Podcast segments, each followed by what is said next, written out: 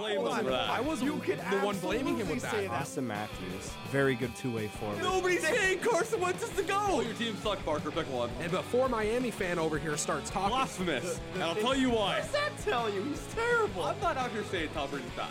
yeah, you are. Listen, Gary. I'm saying pick it. What's going on, everyone? Thank you for listening to the Daft Picks podcast. Today is Friday, October 2nd. Alongside me here today, as always, I have our producer, Parker. Hello. And just a quick note before we start today's show this will be our last official normal episode of 2020. We'll have a lot more of that at the end of the show. And without further ado, we'll get right into it. Parker, your team finally did the thing. They finally won the cup. I cried. I was That's on brand for you. I was so like so many emotions, man. It was like a storybook ending. Stamkos coming in for like three minutes in uh, game five and just scoring a goal and then not playing the rest of the series. Like that's just that's Hollywood right there. And yeah. it Like, he, his injury was bad too. We'll get to that too. But Yeah, I always knew after 2015 we would be back at some point, but it felt like it was sort of slipping away a little bit when we lost in game sevens to the Penguins and the Capitals, and then getting swept the first round by the Blue Jackets. I was sort of worried, oh, was our window 2015? Because we've seen that happen with teams before that sort of do everything right. They draft really well, they re sign their players for below market value, they make deep runs, but they never quite get the prize. In the back of my head, I was always worrying is that going to be the Tampa Bay Lightning? And I am so glad that didn't happen. What a wild ride it's been for Tampa. They win the President's Trophy last year. They get swept by a team that was definitively worse than they are skill wise. And then they come back, have a very ho hum start to the season. We go on a pandemic pause, and then they come into the bubble and win the whole thing. It absolutely incredible. A feel good story that isn't talked about enough. And I've railed on him since the start of this show and even before. Jon Cooper was a public defendant for like 11 years before he became a head coach in the NHL. He played rec league hockey on the side, coached a know nothing team, and then is now a Stanley Cup champion like a decade later. It just goes to show you that your dreams never end. Yeah, I think we could take the burner away from his seat now. Yeah, he's done it now, and now, like, listen, you know how pedigree goes in the NHL. He'll ride this Stanley Cup for the next 10 years. He could literally lose every NHL game and still have a chance. Yeah, because the thing is with Jon Cooper is that he's an amazing regular season coach. So it's like you know you're always going to be in the playoffs with him. And now that he Well- got a cup, everything's gravy. It's like he's solidified his legacy. He's done it. Right, and all of all the what ifs, the trading a first round pick for Barclay Goodrow, you know, going out and getting Blake Coleman out of a system that you don't know if he's going to fit in. None of that matters now because now you have the cup. And you know what's better than having a draft pick? Having a Stanley Cup ring. And not so, only that, but Tampa's poised for the future too, and to still be contending, which is nice. right, Because a lot of these players are either just entering or are right in their primes, like Victor Hedman, Stamkos, Brayden Point's just entering his prime. We're going to be seeing who's a good prospect. Volkov? Volkov is Maybe. on the up and rise. Sergachev's going to be entering his prime. Like, Sergachev's like nowhere close to his potential, which is kind of scary. Like, he's been on the third pairing. Yeah, like- you'll see a lot of guys like Cirelli has room to grow. I said a couple seconds ago, Mathieu Joseph, I believe, is higher in prospect. Sorel- this was Cirelli's, like, coming up party. like second year, Uh, Like, yeah, second full year. second full year, and he looks really good. He got Selke nominations. Yeah, in his Not second year. lot, That's but enough. nuts. Yeah, you won't, he's- he's you won't really hear good. about that. And that's the thing is, no matter what Tampa does this offseason, because they're gonna have to do something. They don't have a ton of cap, but they're okay. They have the cup. That's all that matters. And listen, you gotta remember the person who's most responsible for them winning the cup isn't even there anymore, and that's Steve Yzerman. Yeah. I mean, we've seen that happen too, where a guy builds up a team and then he leaves, and then they win after he leaves. Sort of like in the NFL with the Bucs, Tony Dungy built that team, and then Jon Gruden won it literally the year Yeah. after he got fired. Yeah, so you just go to see like how long it took Tampa to get there. You know, it all started back when they drafted Stamkos, and I remember them asking like, was it a good pick to take Hedman? You know, in that draft with I think it was Tavares, and sure enough, it was a great pick. Hedman's incredible. Yeah, like the whole team's just really gelled. And the scary thing is that they won it without Stamkos. And they won it in a year with a pandemic where you can't exactly have all of the super big traditional Stanley Cup celebrations that most teams get. So I also have an interesting fact about Stamkos. If I can just drop this in there quick. Yeah, sure. So I was listening to Steve Dangle's podcast, and I heard an interesting fact. Steven Stamkos has not played in the cup clinching game for either of his big trophies. He didn't play in the cup clinching game for the cup this year, and he didn't play in the cup clinching game for the gold medal with Canada. So he is not yet. He's been a part of those teams. He's played in those games, but he's never been a part of the actual game where they win it, which I think is incredible. Yeah, I think Tampa might be hungry next year for Stamkos to win a cup while playing. Yeah. And I think that's kind of horrifying. Well, their core is set. They don't have major contract issues. Like they're gonna have to take care of some off-season, you know. yeah, they have to Clerical they have to re-sign Cernak and who's the other one? I think it's Sergachev. They'll be okay though. They have the cap to re-sign. They're probably not gonna make a big splash in free agency. Man, could you imagine if they get Taylor Hall? I don't want Taylor Hall. Okay, but your team would probably like Taylor Hall. I mean, I know he's not amazing, but he's really good. Yeah, but I don't want to fork out nine million for him That's what I'm saying. Like, okay, this is all topic. because I don't know if you're- he's gonna he's gonna want to take a discount because he wants his money, but he also wants to go to a team that wins. Well, remember, like Kariya played in in eh, it's don't dude, people forget that Teemu Selanne and Paul Kariya took major haircuts to play in Colorado and never won. But like, imagine if like Alex Pietrangelo or Taylor Hall took a haircut to like two million dollars to play for Tampa. Because how did they not win the cup again? They literally are a shoe in unless something catastrophic happens. Fair. Anyways, back on topic. So Tampa wins. Now the more depressing part of the story. The Dallas Stars lose. It all comes crumbling down now. Rick Bowness, the feel good story, he takes over after Jim Montgomery leaves. He takes over. He he's been in the game for 30 years, still never won a cup. He's this close. He might retire after it, and he just he, he doesn't get there. That's story number one. Story number two is what do the Dallas Stars go for now? Like, if you're the Stars, what do you do? What does their cap look like? Do we know? It's not great, Oh, and they no. have a lot of money invested in players who don't deserve it. Now that's neither here nor there, but they have a lot of cap between their big three and their goaltending. I mean, I'm pretty sure Khudobin's a free agent. If he's not, he's only got a year left. You? I mean, it, there's no chance he replicates this, but like, do you consider making him your starter? Do you trade him away for an asset? Do you? I'd I trade him away. He's 35. They could get so much more value from him by trading him at the height of his trade value, which is right now, than keeping him for what two or three years. Like, it, Yeah, like it makes more backup, sense yeah. to trade him. Unfortunately, especially because you know you have Ben Bishop that's still your starter, and then you have uh, Jake Oettinger who's gonna be coming up soon. Yeah, it's a good little conundrum to have. I mean, you just got to the Stanley Cup final. Like, you know your team is good enough to get there.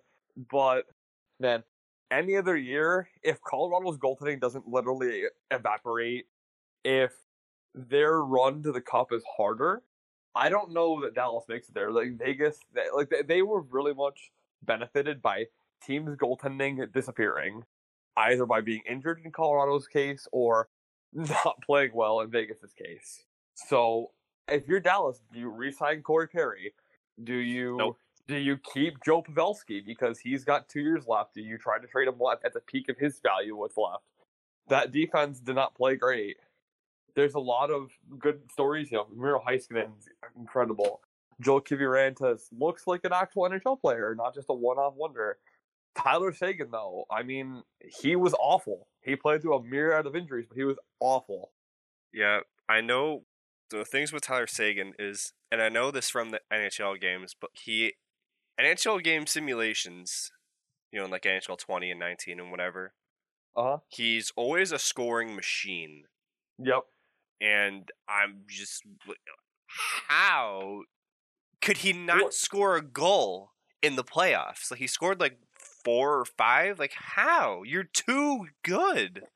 I mean, that's the thing is he plays with a lot of injuries, and it, in Tampa's case, the injury Stamkos had, he was more beneficial to be on the bench. because half of Stamkos was not better than a better top line they had. But Dallas needed Tyler Seguin because Tyler Seguin, okay, I shouldn't say he was awful. He wasn't good offensively. He generated a hell of a lot of shots, but not a ton of important ones. And he didn't do a lot of scoring. He was fine defensively. Like Taylor Seguin's not a liability really. He checks like he's a grinder. He's really a skilled grinder. He's what I think people thought Jamie Benn was, and Jamie Benn is just a grinder. it's a tough situation for them to be in. I mean, that's the thing is all their stars are old. Radulov, old. Jamie Benn is older. Both their goaltenders are up there. John Klingberg's about to enter his age 30 season, I believe. The only two guys that are young and stars on that team are Seguin, who's going to be a free agent next year, and Heiskanen, who's which is Heiskanen's good for the long term, but like that's one guy that you know definitively you have. Yeah. We'll definitely see. I'm not. It's hard to say because if you're a Dallas Stars fan, it's hard to not be excited. Like, hey, we just made the Cup Finals. But like, man, remember what happened to Vancouver in 2011 after they thought like they were so close, and then they just they literally self-destructed. Tampa too, after 2011. There's a lot of teams that after they make the Cup Final, they think that they're just as good next year, and they're not good. They like Dallas really like you said this last show. It's called a miracle run for a reason because they really shouldn't have been in that position. They're not good enough. Dallas is not a good enough team to compete for the Stanley Cup. In the most normal years. Now 2020 is not normal, but Thinking of examples like the New York Rangers after their Stanley Cup appearance, they won the President's Trophy, missed the East Conference Finals, got booed out in seven. Then the year after that, they weren't even close. yep. We see it happen a lot in the NHL. Like I feel like more so than in other leagues, we see a huge turnover in conference finals appearances alone. The NHL is a league of parity, which means on any given season, any team can win the cup. Except the makes- Buffalo Sabres. Which we're going to get to, and I'm going to put that in our little text so that I have it. we will get to the Buffalo Sabres, but any given team can win it except Buffalo. But like you said, like most teams can win it because they're all pretty much good enough. That's what makes it exciting, but it also makes it hard for teams and fans because yeah, your team might be okay. Like as a Penguins fan, my team for the last decade and a half have been good enough to make the playoffs every year without worry for the most part. Uh, you know, teams like the Devils and the Flames don't have that. And in the same way that yes, the Penguins always make the playoffs, at least during the Crosby era, they usually aren't like they aren't always favorites because other teams are just that good. Like you have Tampa, you had Boston, you have you know Vegas in the West now. That's the thing about parity is it's great for it's great to keep competitive games, but it's terrible because you never know if your team is good enough. Yeah, it depends on so many little factors. It depends on how the seeding is broken up for that year. Like you get like a really easy run, like Tampa did in 2017, because it was the Devils they got in the first round, and then the second round they got the Islanders, and then in the third round it was the Capitals. who, up until that point were considered second round chokers. Literally. Yeah, So- they were from that pick up. In most worlds, that's considered a stupid, easy playoff schedule. Yeah, and you get and then you could have. Dallas's schedule this year, which was a murderer's row of Calgary, Colorado, Colorado, and Vegas. Like that's Vegas. that's rough, dude. That's Yeah. tough. Like say what you will about Calgary, but they're a physical team, and Dallas really didn't match up well against them. Yeah, they got again. I don't like to use luck because you have to make your own luck, but Dallas lucked out a lot. Every team's goaltending forgot how to play goalie, and every team's defense kind of forgot how to play defense. And sometimes, like in the case of Vegas, they just couldn't score. Yeah, It wa- It was a wild playoffs. One thing of note that I did want to touch on: out of all the sports leagues, the NHL is the only one that the bubble held up. Thirty thousand tests plus administered, no positive cases in the bubble. thanks So- Canada. So I mean, you can give a round of applause if you like, but like, really good job with NHL. I don't give Gary Bettman a lot of props. He's usually not great at this kind of thing. They did a fantastic job quarantining the school players. I'm sure inside the bubble, I I heard life wasn't fun, but listen, like they made it livable. The players, you know, they had a successful Stanley Cup presented with no delays. Nine straight weeks going on ten of hockey without a single positive test. That is fantastic because you look at the leagues like the MLB, who in week one had a team basically unable to play due to COVID, The look at the Marlins had to sign half their team off free and they agency. still made the playoffs. yeah. But and then you have the NFL, who in week four is already having to cancel games. It's yeah. Steelers and Titans. I know. That's what I said. It's tough. But good on the NHL. They got through it. They stuck it out. They did the right things. Their COVID testers were great. I mean, like I said, we, we all thought the NBA was going to be the best, and they failed pretty bad. The NHL, for the first time ever, is the best sport right now because of what they were able to do. They were able to present their cup, their trophy, with no issues. So, good on them. Great job by the NHL team, and hopefully, whenever we come back, we won't need a bubble. But regardless, the NHL has the roadmap. Now it's up to the other leagues to follow. So, we're going to touch on a lot of things today, hockey related. But I think we have to get to Buffalo first. No, actually, I have one more. I have a tweet I'd like to talk to you about, if I may. Do you know what tweet I'm talking about? I'm sure I will. So let me pull it up here, and I won't read it verbatim. So, Damien Cox, Damo Spin on Twitter if you want to read the tweet. You know, I'll just read it verbatim because we'll just do that. This is 10:55 on 9:28. I think that's after the cup was awarded. Not as difficult to win a cup when there's no road games, no travel. Still a difficult thing to win at all. Tampa gave lots of sweat and blood to make this happen, but let's not compare bubble hockey with the real thing. And he, in saying that, is literally marginalizing this cup, saying it is not the same thing. Now, he's been on Twitter tirade. He's been arguing with people for the past two days, saying he never said it was easier, it's just not the real thing. Which, to his credit, he never said it was easier, but it was very highly implied. But he said not as difficult to win. Well, yeah, so I guess he did say it's easier. So where do you like? I have a hard time with him saying that because I'd argue this year it's tougher. You're away from your family. Like they played a video, I'm pretty sure. Again, I heard that from Steve Dangle's podcast.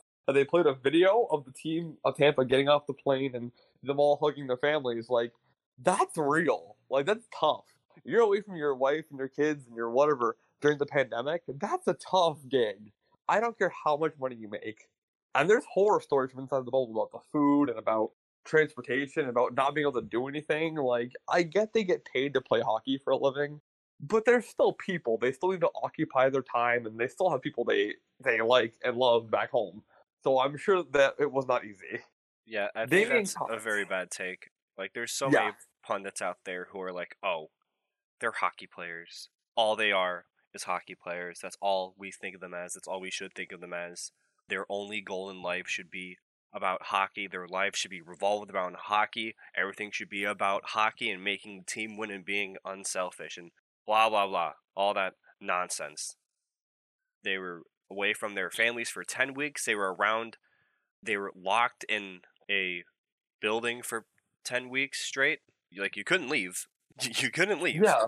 You were stuck there. I- and it's like and it's mentally tough being stuck in the same spot for a while and it's hard to sort of get that drive when you don't see anyone in the stands and you're just sort of shooting a puck around.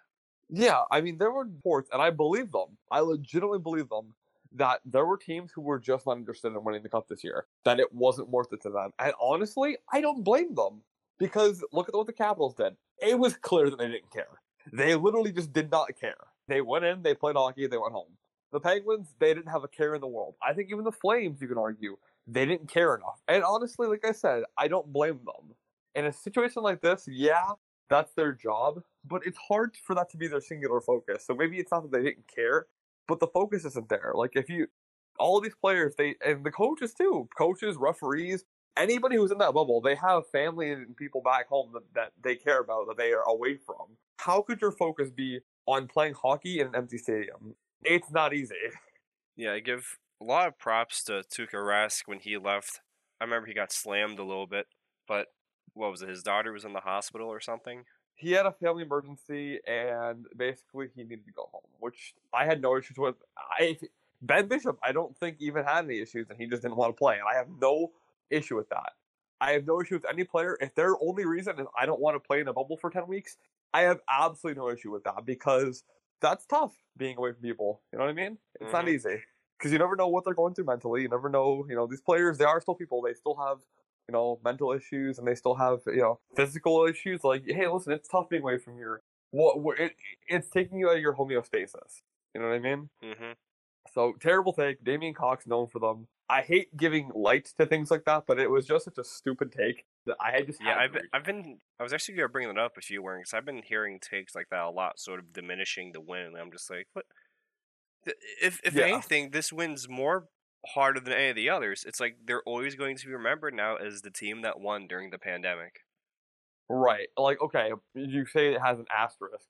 Yeah, sure. It has an asterisk as being the one of the hardest cups to win. The last time that the NHL almost had to cancel the season due to something outstanding, like I'm not talking lockouts because that's their own stupidity.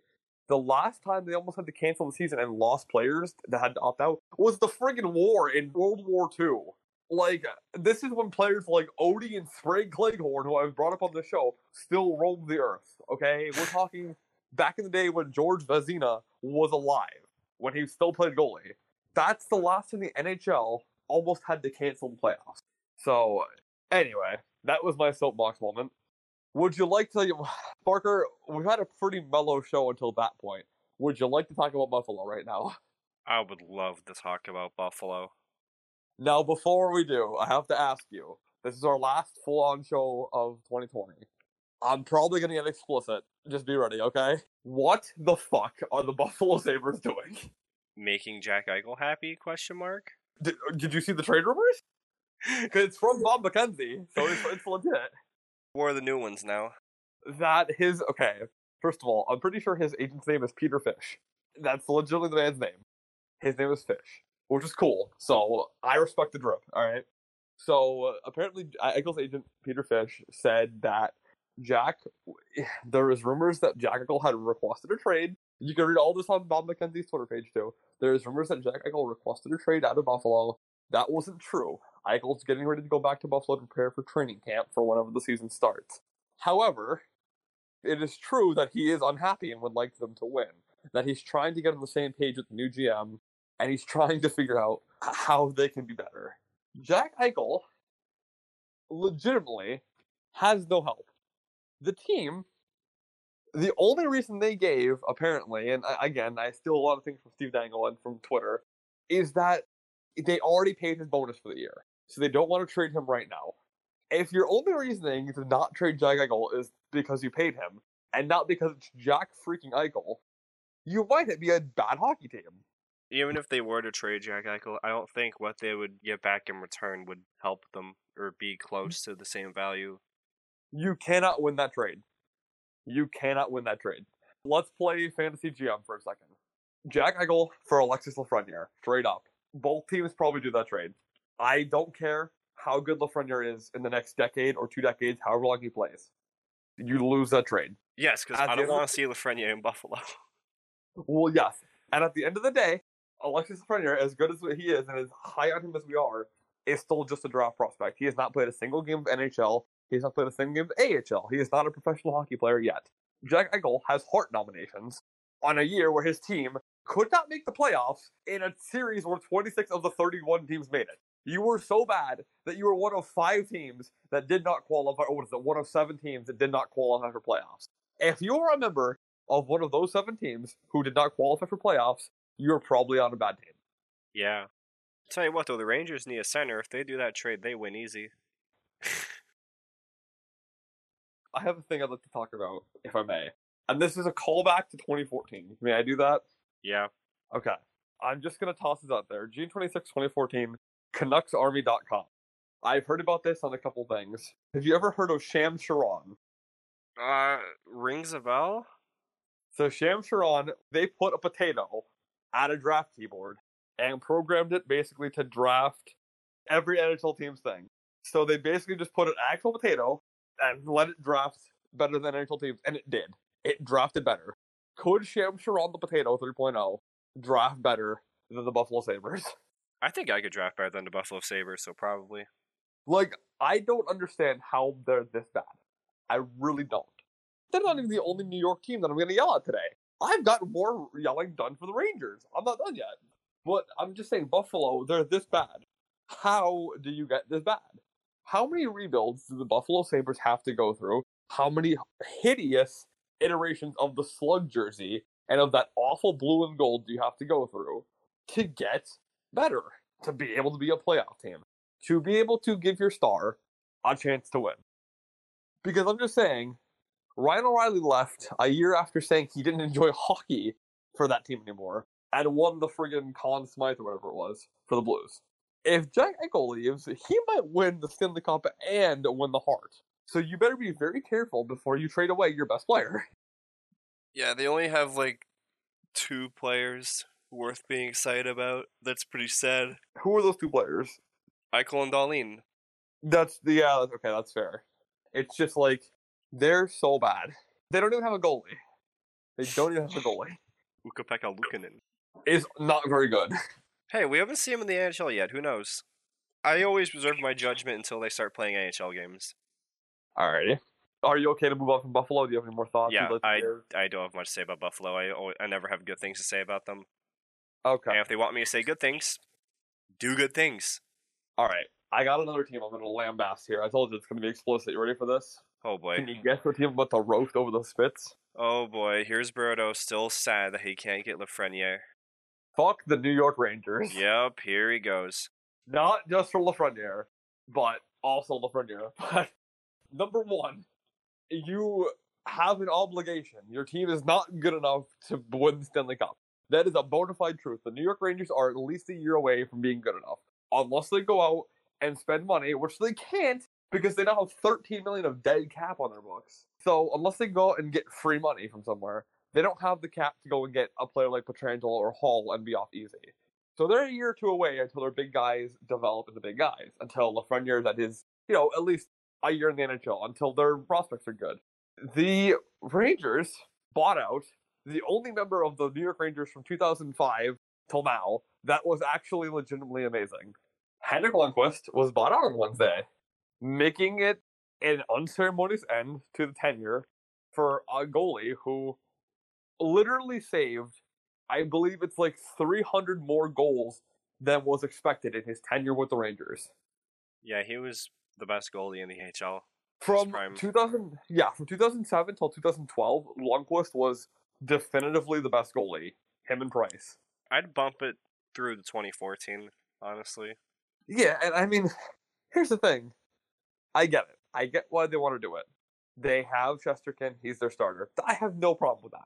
Georgiev, he's a very good backup, and they're probably going to re-sign him for cheap money. That's fine too. I have no problem with that.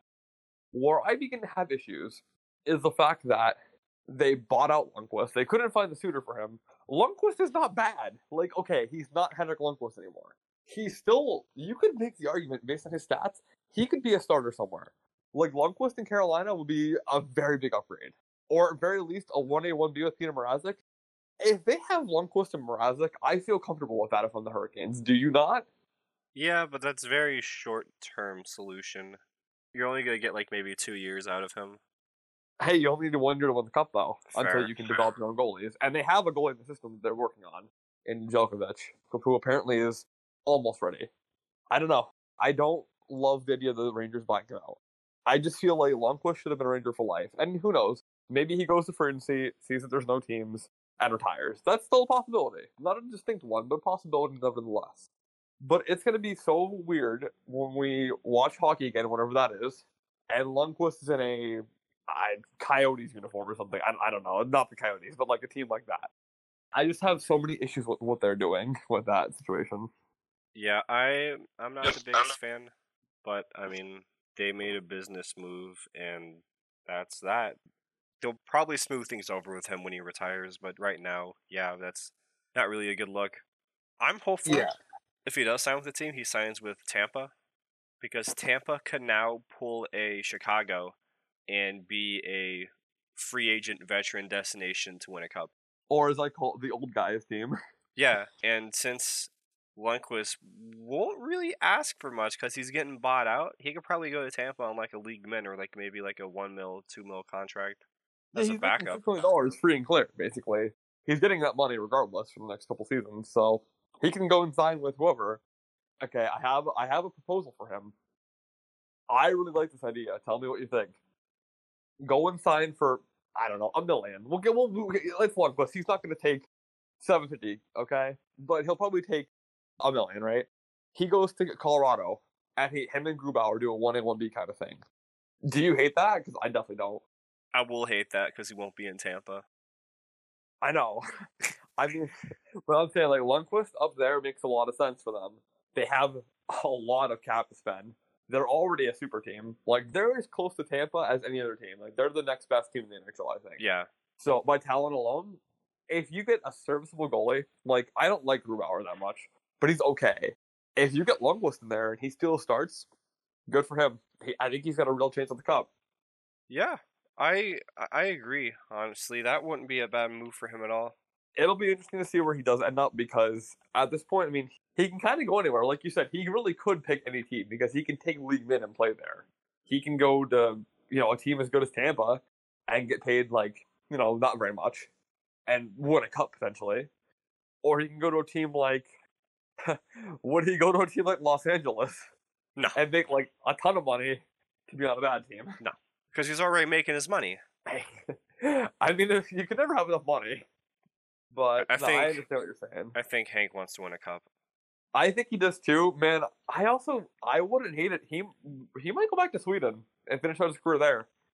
If he still got if he still thinks he's got juice left, like I know the Swedish Elite League Cup doesn't mean a lot to us, but those countries celebrate those cups. Like he can go back to I think he played for for London or HK. He can go back there and play for them and win a cup, and then he he never officially left the Rangers, right? He's still a Ranger for life.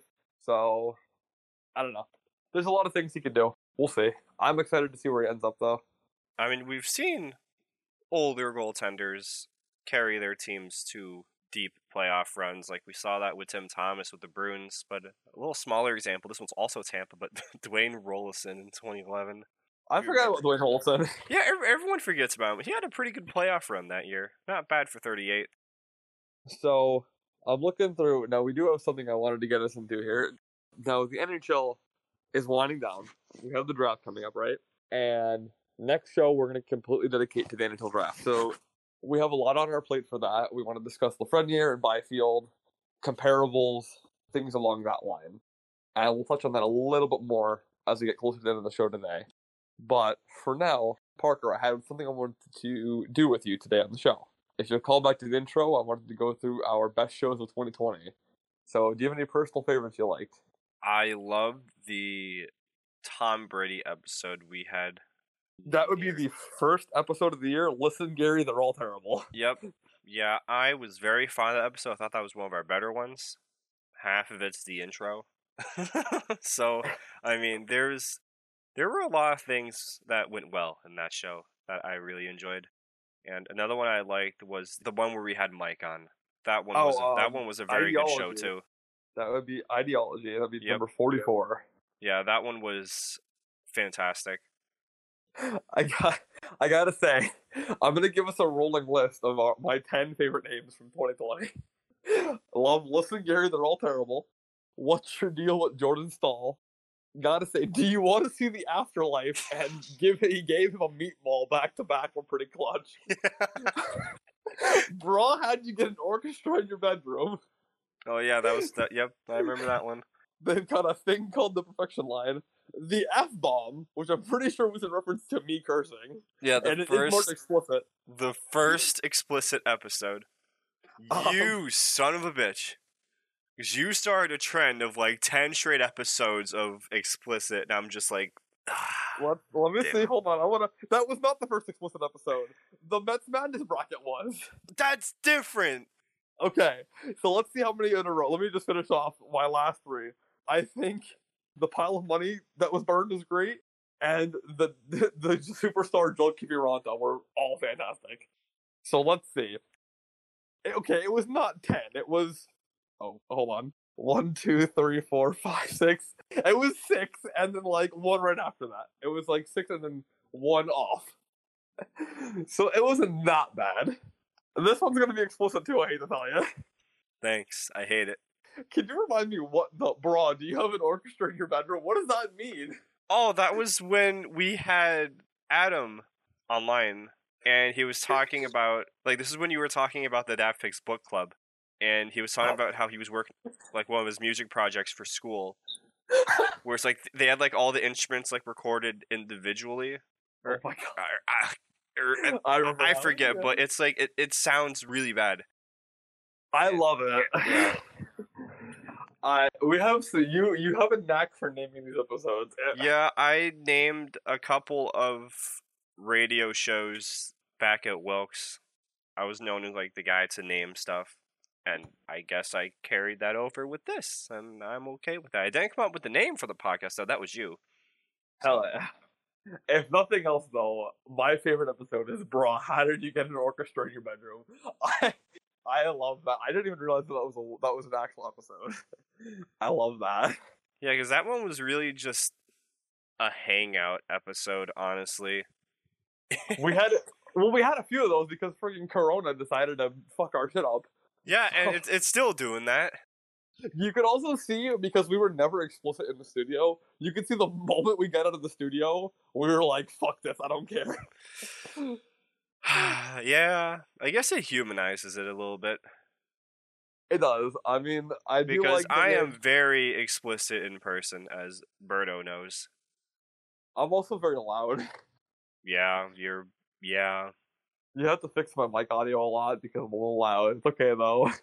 hmm Um, And then you I end up, say, and then you end up being too quiet in the mix, and I'm just like, fucking Colin, gotta go through this again. And I like that we were able to do good sports this year too. I definitely want to carry that out going forward because I had a lot of fun recording those, getting those in. Don't want to forget David Ross. I'm gonna make sure that that's a question again at some point. You know, I really hate you sometimes, man. I'd also like to take a moment. I haven't done this in like 30 shows since like last year. Can I have Birdo's corner for a second? Chris's corner. The What- fucking Miami Marlins made the playoffs. Can we just point that out there? I just wanted to put that out there today. I I know I said that earlier in the show. The Marlins made the fucking playoffs. Yeah, and this was the same team that had to sign half their team off of free agency, and they got better. There are some teams I look at and I'm like, how are you worse than the Marlins? The Phillies. They there was a uh, an article written in the Athletic. I can't remember what, what it, who wrote it or what it was called. It was probably Jeff Passan, but I'm not sure. It was like they gave up the Cy Young and the Cy Yuck, and they gave the Cy Yuck of the NL to the entire Phillies bullpen. The Phillies bullpen allowed listen to this, 38 more home runs. Sorry, no, I think it was 100 more home runs and 38 less innings than the starters did. So the starters were great, and then the Phillies bullpen played with a blindfold on. Yeah, I had Aaron Nola on both of my baseball fantasy teams. He was just lights out the whole year, and I couldn't think of any other pitcher on that team. Aaron Nola and I don't remember. That sounds Oh. about right. I, there was that. Hey, there was definitely a picture there. I just don't remember who. But yeah, so I wanted to take a moment to show some appreciation for the Marlins, who I admittedly at the beginning of our uh, the beginning of our podcast, I ripped on them because they were not doing the greatest business moves. But good for them. I'm I'm glad they deserve some happiness down there. Sixto Sanchez, man. Former Philly Sixto Sanchez. Inquired for JT Realmuto, who is probably going to leave, but that's a different topic. That's hilarious. He's leave, don't come back to Miami. God, I know we don't cover a lot of baseball on the show, but do you have any like predictions for who might win? Like, just give me like a random like what team? I'm gonna go with the homer pick here. I think the Rays can make a fun run. Well, we're really gonna see because my pick is playing your team because the Yankees play them. Fuck. Gerrit Cole, game one, baby. I'm ready. Fucking sick of the Yankees. Weren't you guys like ass bad for like a month? We we were bad for half of the season, and we still snuck in and friggin' roasted the Indians. We destroyed Cleveland. Well, yeah. Well, Cleveland only has four really good pitchers, and that's it. That's like their whole team. They, Yeah, they've been riding off of a very solid starting core for like forever. And it's like even when they had guys leave or traded away, like they've traded away like three of those guys, and they're still really good. At least where pitching is concerned. They got rid of Clevinger. They lost Trevor Bauer, Kluber. Kluber, Car- Carrasco too. I think. No, they still have Carrasco. Oh, Yeah, he was just injured last year. Shane Bieber put that team on his back this year, but that's that's off topic. Anyways, so yeah, baseball playoffs happening now. Being that this is our as we're winding down the show today, being that this is our last show of 2020 for like live recorded with news, we're not gonna be able to cover you know the baseball playoffs, but we'll have I'm sure we'll have an article out or something at some point. And I mean we'll be back before the NFL playoffs start because that will be until February, right? Or the the Super Bowl at least. So we'll have check our website beyonddaftpicks.com for those updates. So Parker, next episode, what do we have? Do you have the agenda, or you want me to lay it out for us? It's the draft, right? Yes, we have the draft. We'll be going over. We were gonna try to do a live show, but because it's Discord and because it's hard getting people on during this time of the year, we're just gonna have probably us recording. And I'm gonna try to get one more guys, maybe Adam or somebody on. Yeah, I'd like to get Adam home. on. I'm sure he'd be down. I mean, I know we're talking out loud here, but I mean, um, I'm, I people that seem to enjoy Adam, so we're gonna see if we can get him back on here. And we'll go through the draft, kind of go through the 30 picks, and it'll be good. I, I know originally the plan at the start of the year was to do, you know, a live draft show like we did with the NFL draft, but as you know, with 2020, nothing really goes as planned. That's a way of putting it. That's for sure. Yeah, so we'll be doing one more episode. If there's any, I mean, hopefully that by then we'll have some trade news. So that'll be the day of the draft. We'll be recording. But yeah, so we have all that for you guys coming up very soon. And then we'll be taking a short hiatus, recording and outputting. And then we're going to pick back up with good sh- uh, good sports in November. We'll record a couple episodes for you guys to have till end of the year. Um, we'll have Dylan back on. We'll have Adam. Probably some new guests. I know. Uh, I know Gino and Penny and Aaron and you know anybody else will probably come back on too. So we'll have a ton of guests back on to kind of close out the year. Parker, what a wild 2020 it's been, man. It's been a yes, crazy sports year. In the year that I, I'm sorry to bum the show a little bit. In the year that started off with Kobe Bryant passing away, it's crazy to think that that's not even the craziest sports moment. What a wild ride. So yeah, so that's the agenda. Do you have anything else you wanted to add majorly today's show? I've been thinking about Buffalo. Okay, And- let's go back to Buffalo. I hate to just pile the shit pile on them, but I think I just figured out why they might be listening to offers for Jack Eichel Why is that? because they already have his replacement in Eric Staal. You know, you might be on something. I mean, hey, Eric Staal is a stud from about ten years ago. I just don't understand what they're doing there. Buffalo's not even a nice city. I'm sorry, Buffalo. It's not even a nice city. Like, there's no benefit well, to being careful, there. Bills I- Mafia will be start coming. bro, they, they need to start worrying about winning games. Bills Mafia sucks. They're, it's just such a shitty place. It's cold, and it's like it wants to be Canada, but it's not cool enough to be Canada, and it wants to be New York, but it's not cool enough to be New York. It's like, okay, tell me I'm wrong. Buffalo is East Coast Wisconsin. I've never been to Wisconsin. I don't know what that means. It's just farmland and drab, and like you go there and you're like, hey, I got buffalo wings. Like, hey, I got Wisconsin cheese. Like, it's cold, and you could see Phil Castle probably has been there before, and like. Well, uh, well just- first off, Wisconsin doesn't really even have the best cheese. That's Vermont that has the best cheese. Whoa, whoa.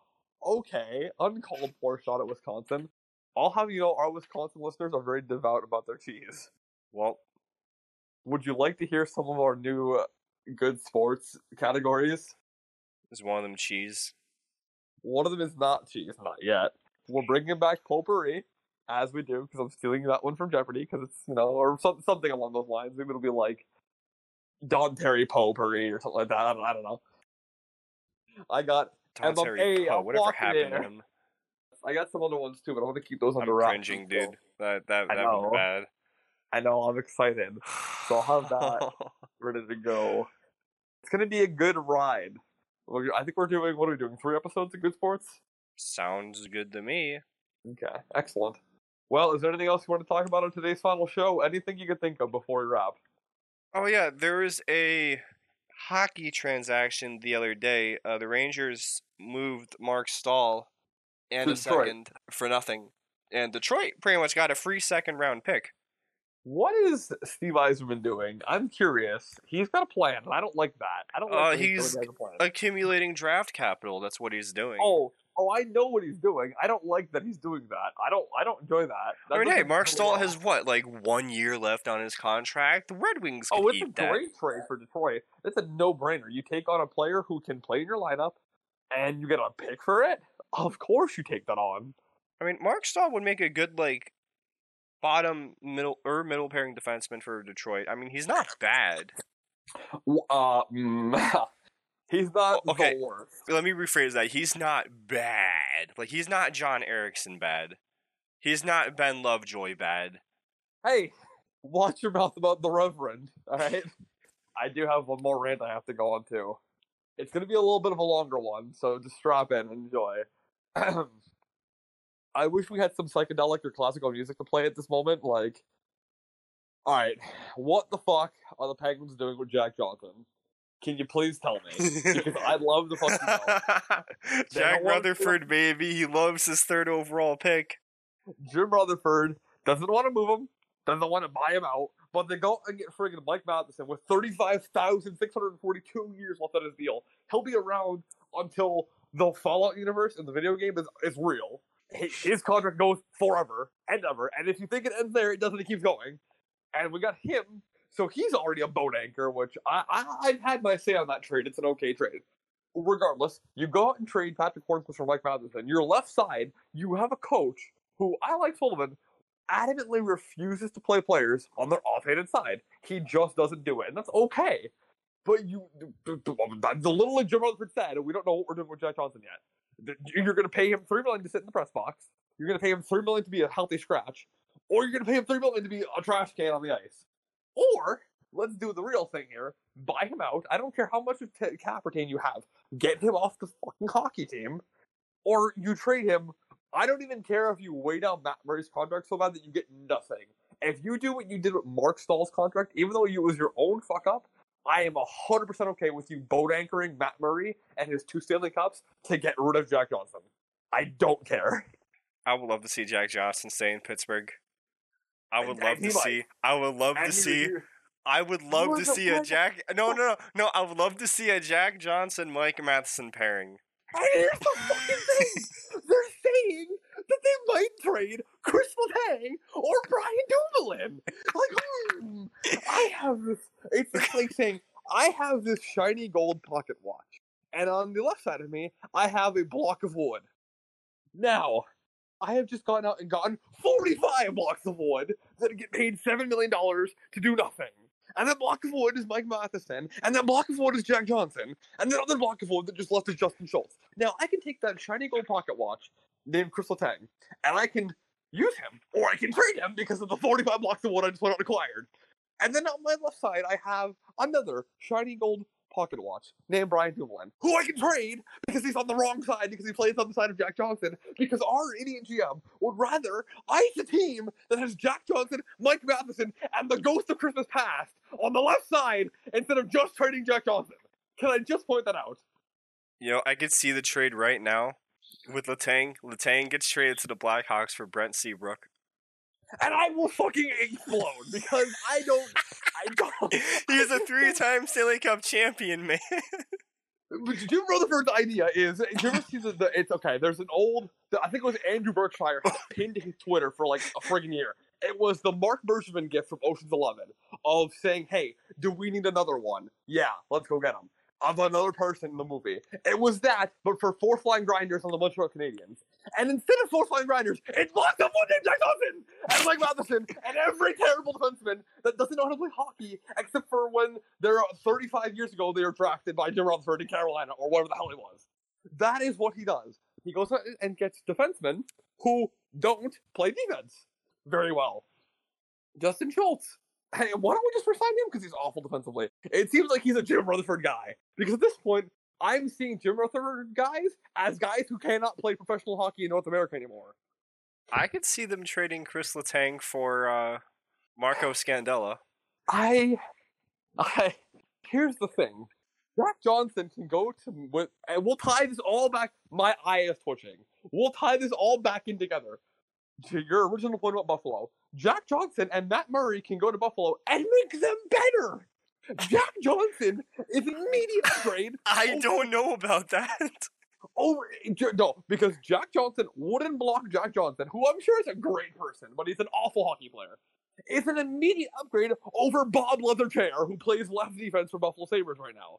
Oh. Because Bob Leatherchair, who is not a real person, but may as well be because he's just as good as anybody else in the Sabres defense, is not as good as Jack Johnson because he can't. They're all bad. We have what I I told you. I have three. I have three qualifiers for hockey players: elite, good, serviceable serviceable bums. Jack Johnson is the fourth here. I I don't think Jack Johnson would be able to break their lineup. So on the left side, they have Dahlin, they have Jake McCabe, and they have Lawrence Pilut. Who is currently in Sweden Oh, on on. loan? On, let's see here. Okay, then they have Matt Hunwick. Who was the former Pittsburgh Penguin? who we paid Buffalo to take? Jim Rutherford trades Jack Johnson to get Matt Hunwick back. Jim Rut- oh my god, it's my nightmare. It's it's like the Truman Show, but with bad defensemen, and I'm Jim Rutherford. I don't mean just- to laugh at your misery. I just think it's hilarious. Jim Rutherford is the type of guy who used to play RuneScape and go to the Grand Exchange, and this is a really niche reference, but I don't care. He he would go to the Grand Exchange and he would buy 400 air runes at like 500 GP apiece because he thought that he can convince some bum in Lumbridge to take them on for a thousand apiece. And instead of getting a thousand apiece, he got plain base Scion armor. And that's all he got. And you probably, I don't know if you play RuneScape. I don't know if anybody listening to this fucking show plays RuneScape. That's not a great trade off. Jim Rutherford. Jim Rutherford is my fever dream, my sleep paralysis demon in my corner at 3 a.m. It's Jim Rutherford handing Jack Johnson the contract that says you play for the Pittsburgh Penguins for six more years. And Jack Johnson is doing, you know, the movie, it's Halloween, right? You know the movie It, where he just does the tap dancing? It's Jack Johnson tap dancing on my face. Hey, watch what you say about Jim Rutherford. He's a Hall of Famer. I yeah, I know that. I went to the Hockey Hall of Fame last year. Actually, I'll tell you a story. I went to the Hockey Hall of Fame with our friend Adam and Aaron and Penny and Dylan. We drove up six hours through Buffalo, that awful city of Buffalo, that only has one thing going for it, which is Buffalo wings. Fuck you, Buffalo. And we went across the border, you know, across into Canada, beautiful country. And we got poutine, and we went to the Hockey Hall of Fame. And what do I see? I see a Sidney Crosby exhibit, and I see all the Stanley Cup winners, and I see a reminder that the Penguins have not won a Stanley Cup since Jack Johnson joined our team. I see a reminder that Jack Johnson is not a Stanley Cup champion, and on the hockey puck that I bought for $10 in gold and black, it says Jim Rutherford, Hall of Fame builder category. And you know what he's building those things with, Parker? Do you know what he's building with, Parker? Minecraft Wooden- blocks. Blocks named Jack Johnson. Wooden blocks. Well, it's a Minecraft block, so I wasn't too far off. I've been yelling for seven minutes, and the room is beginning to turn an odd shade of purple. But I'd like to point out one more thing. I don't have a problem with Jack Johnson. I'm sure he's a great guy. He had that whole tax thing where his parents basically fucking took his money and left and ran away with it and spent that on a new house and car. I feel bad for Jack Johnson. However, he is fucking suck. You know how Ovechkin said when they won the cup, we're not going to be fucking suck this year? Oh, Jack Johnson is fucking suck every year.